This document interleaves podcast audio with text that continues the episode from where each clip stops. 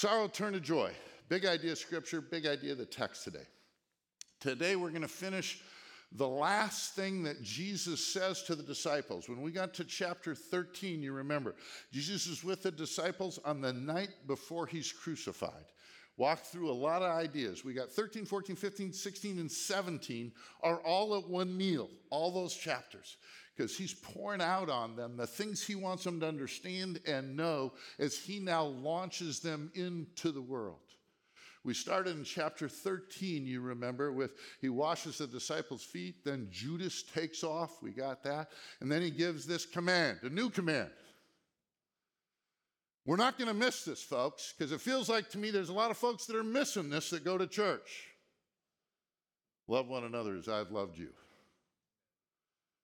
As Jesus has loved us, that's how we're to love one another. And this is how people are going to know that He is Lord.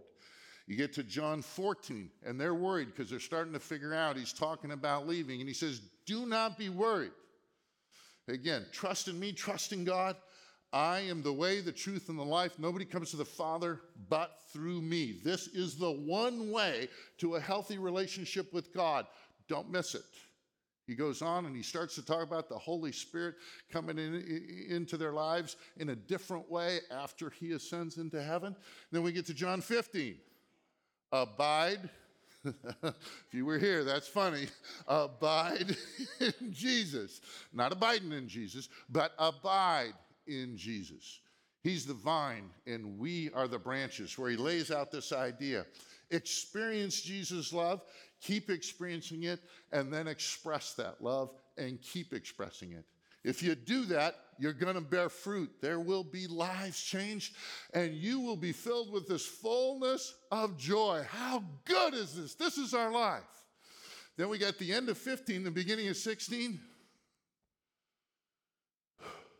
World's going to hate us. This ain't going to be easy. But the Holy Spirit is going to empower us. And through us, the Holy Spirit is going to help people get the foundation for their coming to faith, many of them. We're going to help them be convicted that they're actually sinners when they don't think they are. They got a wrong view of righteousness. We're going to help convict them of that. Their judgment stinks, and we're going to help them see that their judgment stinks.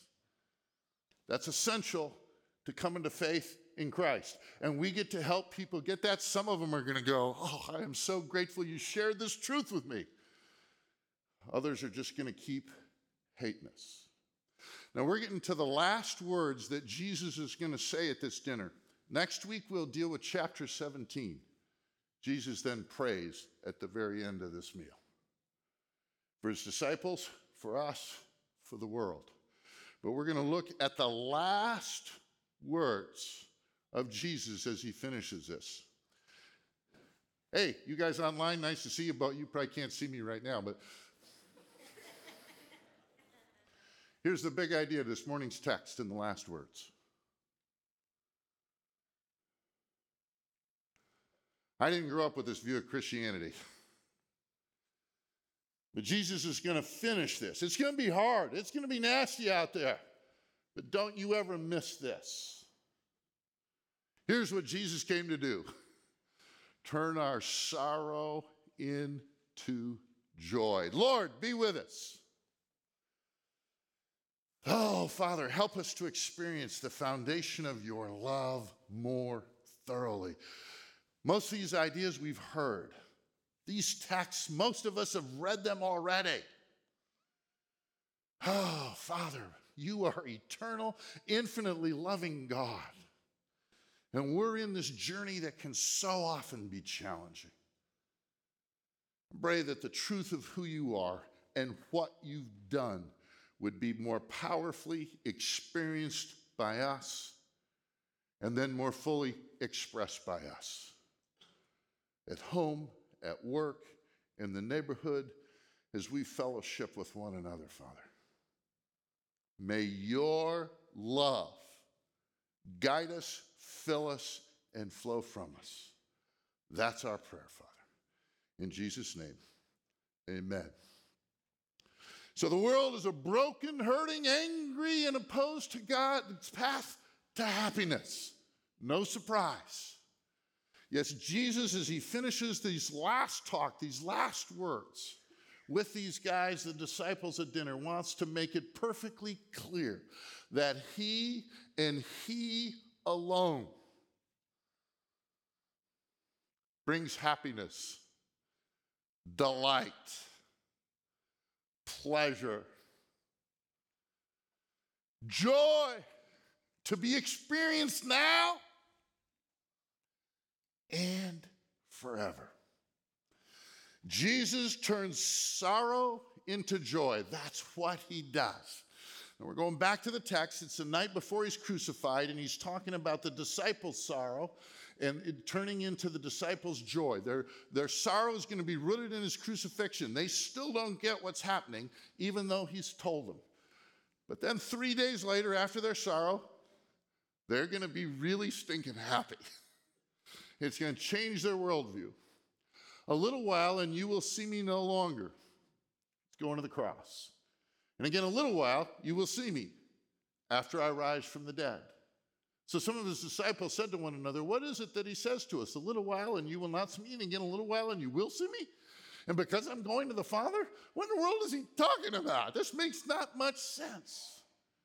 So they were saying, What does he mean by a little while? We do not know what he is talking about. And Jesus knew that they wanted to ask him. So he said to them, Is this what you are asking yourselves? What I meant by saying a little while and you will not see me, and again in a little while you will see me? They are confused. Truly, truly, I say to you, you will weep and you will lament when I'm crucified. But the world will rejoice the world's actually going to be happy that I'm killed. Satan's going to be thrilled. They don't get it is ultimately their undoing. Now, a woman, when a woman is giving birth, she has sorrow. We have four kids. Our youngest is adopted, so I've been at three births. If it were up to me to have children, we would be childless. Oh man, I still remember particularly the first time, and I felt guilty.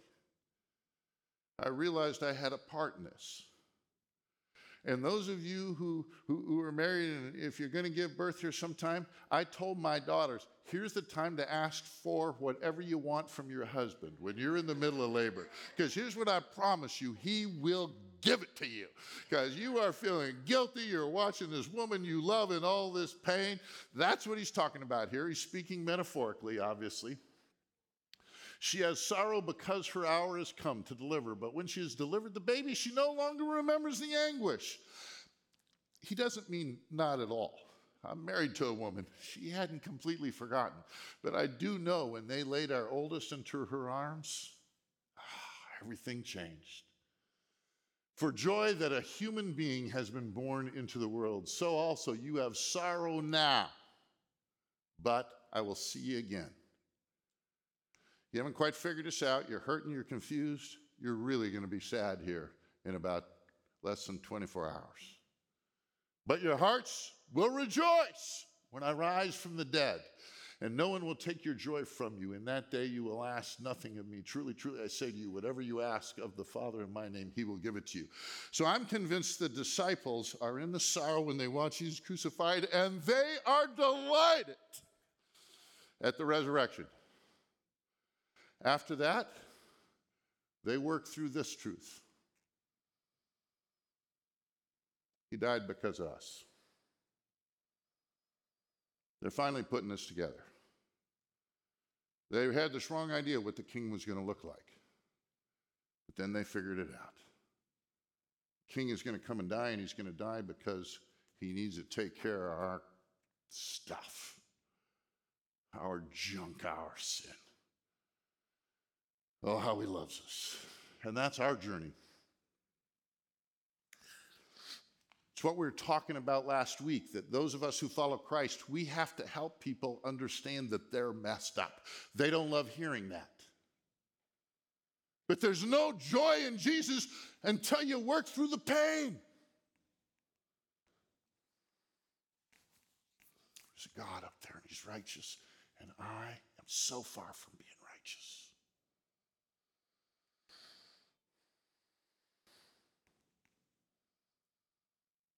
Died because of me. I'm the one that put him on that cross. But he went there because he loves me. he loves me. And he conquered death. He rose from the dead and he loves me. And when we take this journey from sorrow to joy, it becomes the most important thing in our life. Jesus becomes the most important person in our life. That's what faith is. Because he goes on, this joy will never be lost. So you so also you have sorrow now, but I will see you again and your hearts will rejoice and no one will ever ever ever take your joy from you. Now he's already said it's going to be hard because the world's going to hate us. We're going to talk about it more in the text today. Don't ever hear me saying that life in this world is not challenging and difficult. But here's what Jesus says I'm not making this stuff up. The joy we get from Him will never be lost from going to that sorrow to that joy. It is ours and it is ours for all eternity. Beyond that, he says it's going to be full. Until now, you have asked nothing in my name. Ask, and you will receive that your joy may be three quarters full, half full. We talk about being a joy filled community of faith. Don't ever get lost. This is the foundation. Our, as individuals, having experienced this transition, transformation from being grieving to joy in Jesus. Is life going to be easy? We're going to talk about that more. Never. I just want you to hear me say, based upon what Jesus has said in the experience of my last 40 years of walking with Christ, it's never going to be easy. I don't flip and care. When we got Jesus, we got a joy that can't be taken, and our joy is full. Doesn't mean we don't grieve, doesn't mean we don't sorrow. But the foundation is seeing Jesus. That's where it comes from. And Jesus gives us direct access to the Heavenly Father through who He is, through His death, and through His resurrection. In that day, after I die and rise from the dead and ascend into heaven, you will ask nothing of me. You've been asking stuff of me now, but I'm not going to be here. Truly, truly, I say to you, whatever you ask of the Father in my name, I'm dying. I'm going to rise from the dead. You're not going to ask me stuff anymore. You're going to have direct access to the Almighty God and to the Almighty Father. Truly, truly, I say to you, whatever you ask of my Father in my name, he will give it to you. Until now, you have asked nothing in my name. Haven't died yet, haven't risen, haven't given you that access yet. Ask, haven't given you that access yet. Forgive me. I was reading up there, they asked, Do you guys ever have brain farts where you get a little confused? Anyway, asking you will receive that your joy may be full. Who are we asking there? Oh, somebody say it loudly. Who are we asking there? We got access to the Father. We get to talk to God. Now, we live in this celebrity based culture that's just getting worse. So, whoever you'd like to meet and get their autograph and you think it'd be cool, here's what Jesus is saying Through me, you got access to Almighty God. Oh, yeah, but what if we could meet one of the Kardashians? How fun would that be? I have said these things to you in figures of speech, and I don't think he's saying here typically figures of speech. I'm talking in a way I think he's saying generally that you don't understand. You're confused.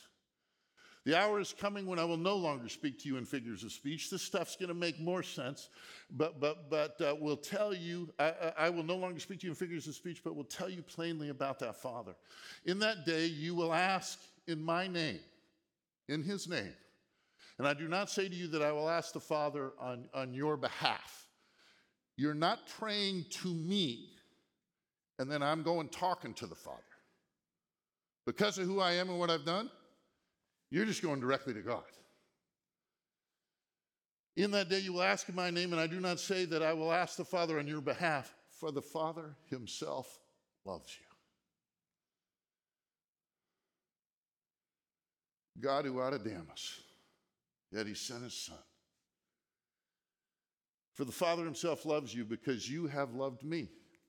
You get who I am. You get that I am God, and have believed that I came from God. I came from the Father and have come into the world, and now I'm leaving the world and going to the Father as He tries to prepare them for what's going on. So Jesus says, Whatever you ask uh, uh, of the Father in my name, He will give to you. Whatever. How many of you love that promise? Whatever. How cool is that? One of the most abused, misused, and perverted texts in all of Scripture. I prayed for the new BMW and I didn't get it. I pleaded for months for that BMW silver, the plush, plush trim. I prayed and prayed forever and I didn't get it. What does he mean by for whatever? How big is it? Yeah, remember he said, pray in Jesus' name. You heard that? How many of you at the end of your prayers say in Jesus' name? Cool. I end almost every prayer with that. Sometimes I don't say the words, but I mean it in my head and in my heart based upon who you are, Jesus. It's not as though, because I feel like sometimes we, we, Lord, give me the BMW in Jesus' name. Let me repeat that a couple of times and clear, because the more I can say in Jesus' name, my odds go up. It's not what he's talking about. Understanding that you have access to the Father, so you go to him directly. Here's how you got it you got it through me. This is the third time at dinner he said, Ask whatever you will, and I'll give it to you. Third time. It's rooted in this that the Father and the Son would be glorified. Here's the foundation of our prayer and asking whatever. Lord, we pray people would see you for who you are. You love us. You ought to damn us, but you love us and you send Jesus into the world. Father, may people recognize you for who you are. Help us to recognize you more for who you are. Back in chapter 14, first time. Whatever you ask in my name, he's already said it there. This I will do that the Father may be glorified in the Son. What's the priority in our prayer life? That we would have a deeper faith, a deeper experience of Jesus, and that we would express that to others more fully. That's what he means by whatever. That's what's driving us.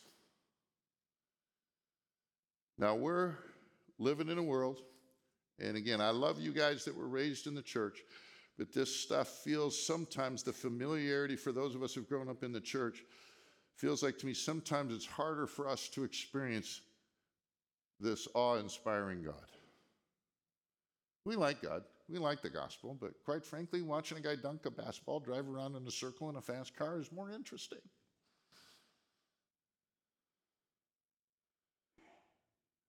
What drives us is being overwhelmed with God.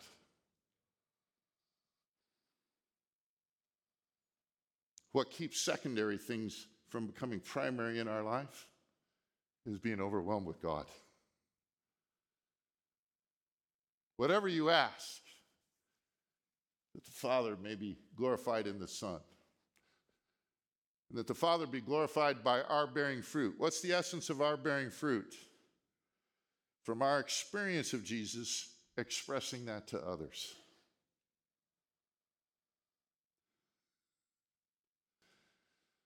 If you abide in me and my words abide in you, second time now at dinner, ask whatever you wish. What's it rooted in? That the Father would be glorified in the Son, that people would go, How good is God? How glorious is the Father? How glorious and loving is Jesus? Notice the Holy Spirit is never looking to be the focus of attention. The Holy Spirit's job is to help us see the glory of the Father and the Son.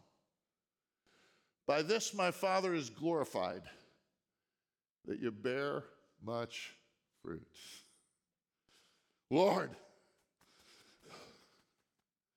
Lord, move in my heart to help me see you more thoroughly, and then move in my heart so that through me, other people see your glory. Do I pray that people will get healed? Yes. Do I pray that they get jobs? Yes. When I pray for you, please know this. I pray that whatever you're facing, most importantly, you all will more fully experience God's love in whatever He chooses to do. And then after that, how you fully, more fully experience Jesus' love would express it, no matter the nasty stuff you're dealing with. Do I pray for healing? Do I pray for jobs? Do I pray for all kinds of stuff? I do. Mostly that God would be glorified and that we would express that. And that the Father is glorified by our, our joyful experience of His answering our prayers for His glory. This is where we see it in the text today. In that day, you will ask nothing of me. After he's risen from the dead, ascended into heaven, truly, truly, I say to you, whatever you ask, third time, in my Father's name, he will give it to you. Until now, you've asked nothing in my name because I haven't died, I haven't risen from the dead, I haven't granted you that access yet. But then, after that, ask and you will receive that your joy may be full. Now, where's our joy full? Not that we got the BMW. But in this journey of life where we're abiding in Jesus, we're getting a fuller experience of Jesus' love, and that makes us happy. And that empowers us, no matter what kind of circumstances we're facing, to express that to others. That's what we're asking for. And nothing makes us happier than God moving to give us a fuller experience of Jesus and express that more fully. It's all tied up in this God and our going, oh my, is he cool? Nothing has the significance of Jesus. Whatever we ask in his name. And Jesus loves us and uses us despite our weaknesses. Now, this, we're getting to the very last part of what he says to these guys before in 17 he prayers, prays. And I'm just going to tell you this interaction is not, I think, what we would expect from Jesus. We're almost at the end, right? What I'd expect is, I love you guys. I know you don't get it very well, but you're trying so hard. I'm so proud of you. It's not where it ends.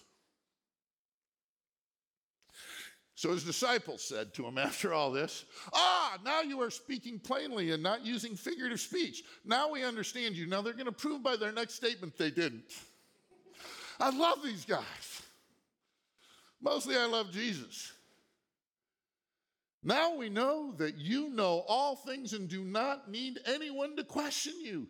This is why we believe that you came from God. Now, when you look at that statement, aren't we going, Amen, hallelujah? These knuckleheads finally figured it out. Look at this. They finally are going to be the disciples that Jesus wants them to be. Amen. Somebody needs to say, Amen, hallelujah here. Now we got you, Jesus. We've figured it out. Now you're talking plainly. And for those of you who think I use too much sarcasm,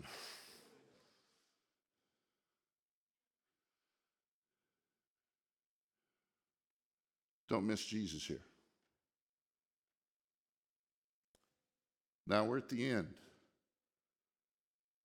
of this dinner where he shared a lot of stuff. Oh, we believe in you, Jesus, we got it. And Jesus answered him, Do you now believe?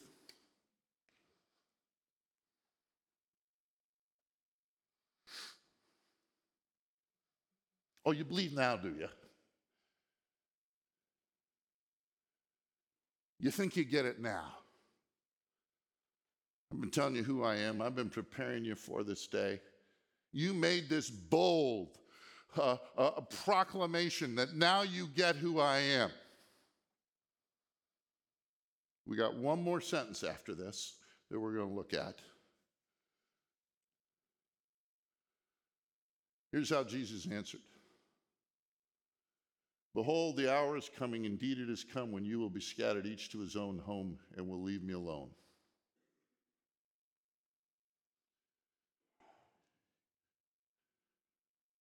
You say you get who I am? Let me tell you, in about 12 hours, every one of you, not just Peter, is going to desert me.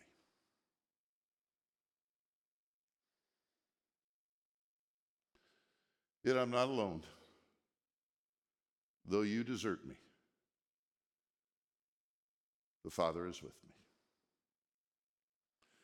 Now, here's what I love about the disciples inaccurate self assessment of where they are in the faith journey. They're going to abandon Jesus in his toughest time.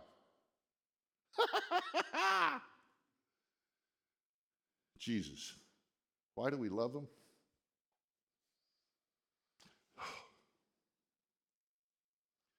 He is literally like no one else.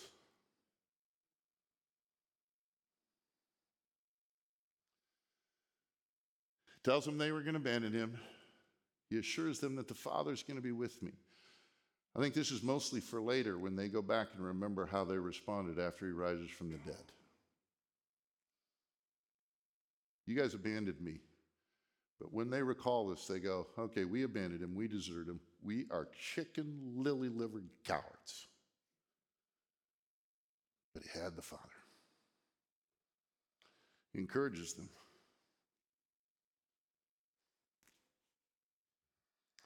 Who is there like Jesus? They're going to desert him, he tells them. And he encourages them. He loves them. I don't know if you've ever been deserted or abandoned by somebody or somebody's turned on you. This is not my natural response. And he trusts them.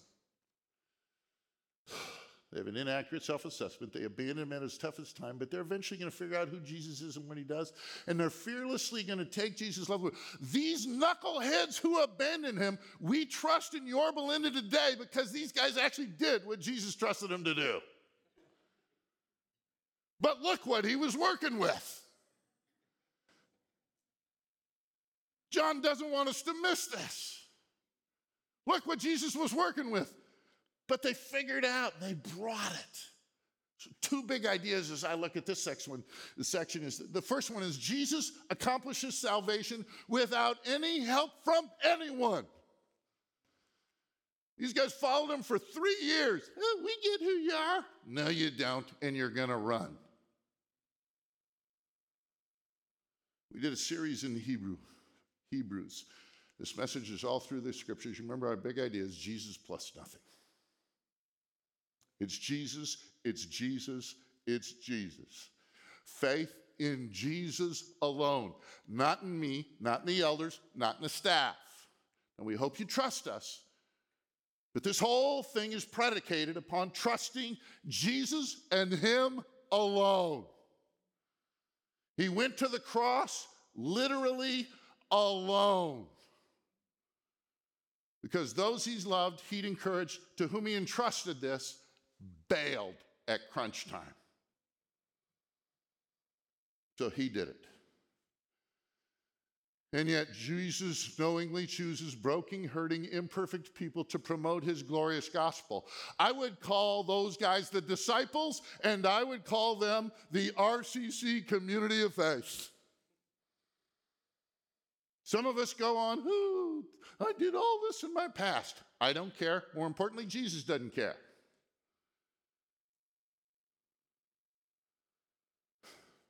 I've told you, if I'm God, I come up with a different plan than us.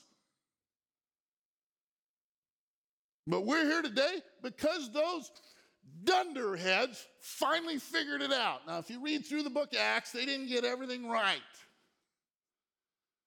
But they promoted Jesus because he was the most significant thing in their life.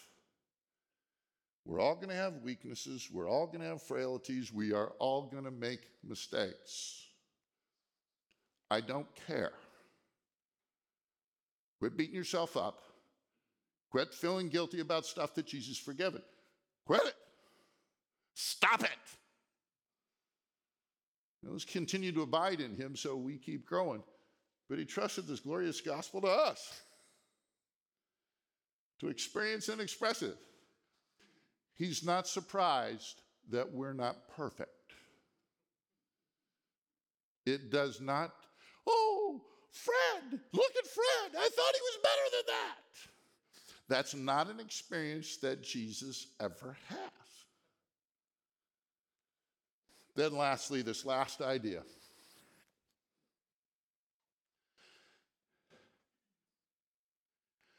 After he rebukes the disciples pretty directly at the end of this dinner. He finishes with this truth Jesus has overcome every obstacle, every one to our eternal happiness. You guys are going to desert me, but don't miss this. I win. And because of me, you guys win.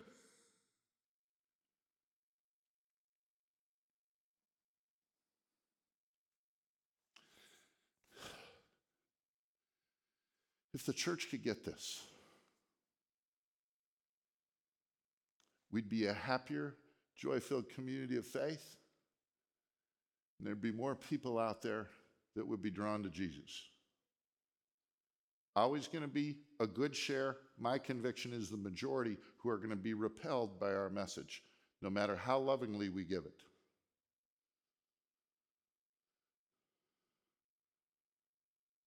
But we've won.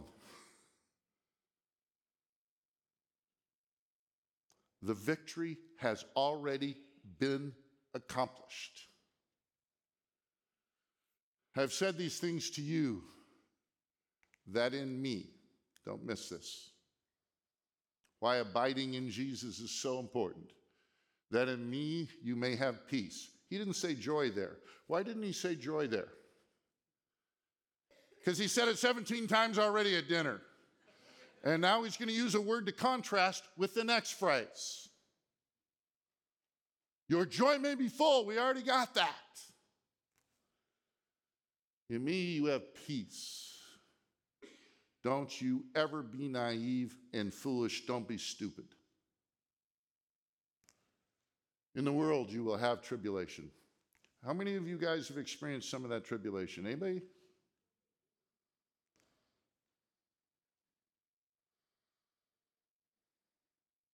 Are we surprised?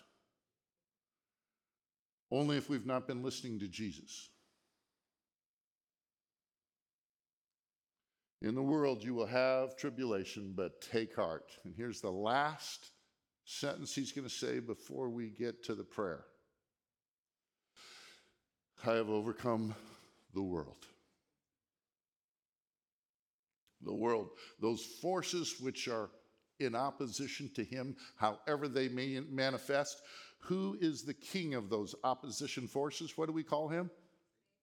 Satan. Now, he's got a lot of people that are in bondage to him. They, again, are not the enemy. We're trying to save those people. We're fighting against Satan. And there's a lot of people that are prisoners of this war that then end up feeling like they're fighting on his behalf. They're not the enemy. So, what does this mean? The war has been won. I've told you over and over and over again the most significant holiday in the year is Jesus' crucifixion. That's when he went and he kicked Satan's fanny, and the war was won. Done. Done. There's no doubt about who's going to win. You can go Las Vegas and put odds on any ball game. They're not placing any bets on this one because it's already been determined. But the battle rages on. Part of his plan. We're not going to be naive. We're not going to be afraid. We're not going to be intimidated. That battle rages in all kinds of ways financial, physical challenges, relational challenges, cultural challenges. It rages in all kinds of ways. We're not going to be naive. We're not going to be surprised, and we're not going to get unrighteously angry.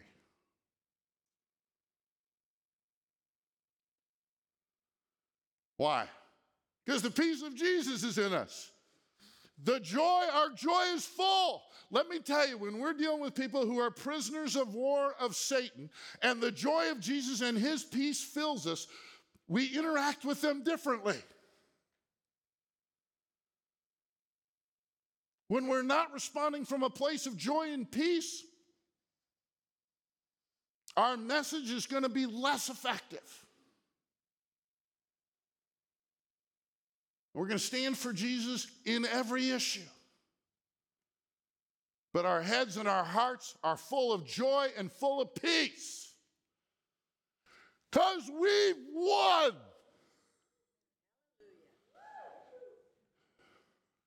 And the world can't rob us of our peace and joy.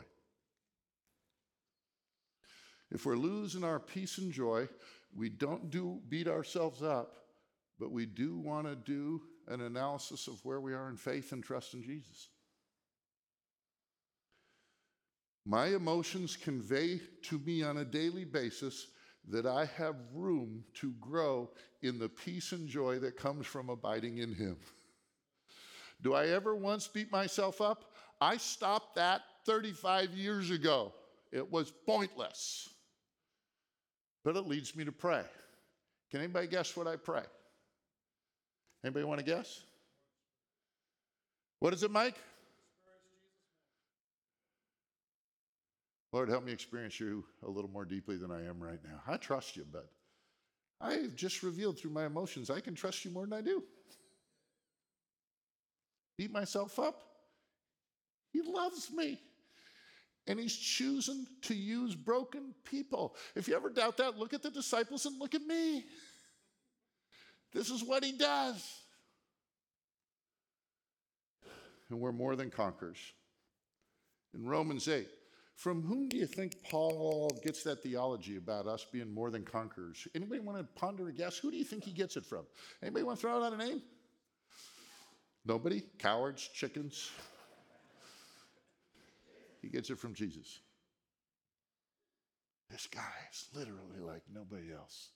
And the Holy Spirit empowers us to help others win through Christ. These people out there that are bond, in bondage to Satan, they're fighting, they think they're right, they think they're not sinners, they, their judgment is lousy. We're going to help them from a place of love in peace. And some of them's lives are going to be transformed. How many? I don't know.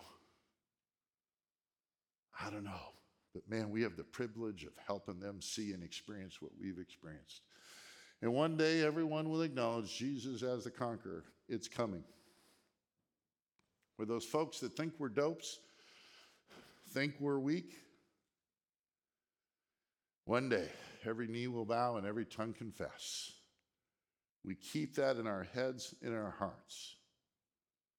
They may think we're losers, they may think we're stupid. One day, Jesus is going to set that all right. I'm 64. I have fewer days in front of me in this life than I've lived. Here's my conviction since I was about 23, 24. I'm going to live to have my joy as full as I can have it. Comes from experiencing His love and then expressing it. My wife can affirm I don't always do that perfectly. That's how I've chosen to live, based upon who Jesus is. It's my encouragement to each of you. I don't know how many days you got left. I don't know how many years. I don't know how many decades. It's the way to the greatest joy. There's no other path to the greatest joy than this. And it's the way we've chosen to live as a congregation right here. Are we going to do it perfectly? No. Are we going to disagree on a bunch of stuff? Yes. But we're going to love one another as Jesus has loved us as best we can. And when we mess up, we apologize, we confess, and we go on. Because the war has been won.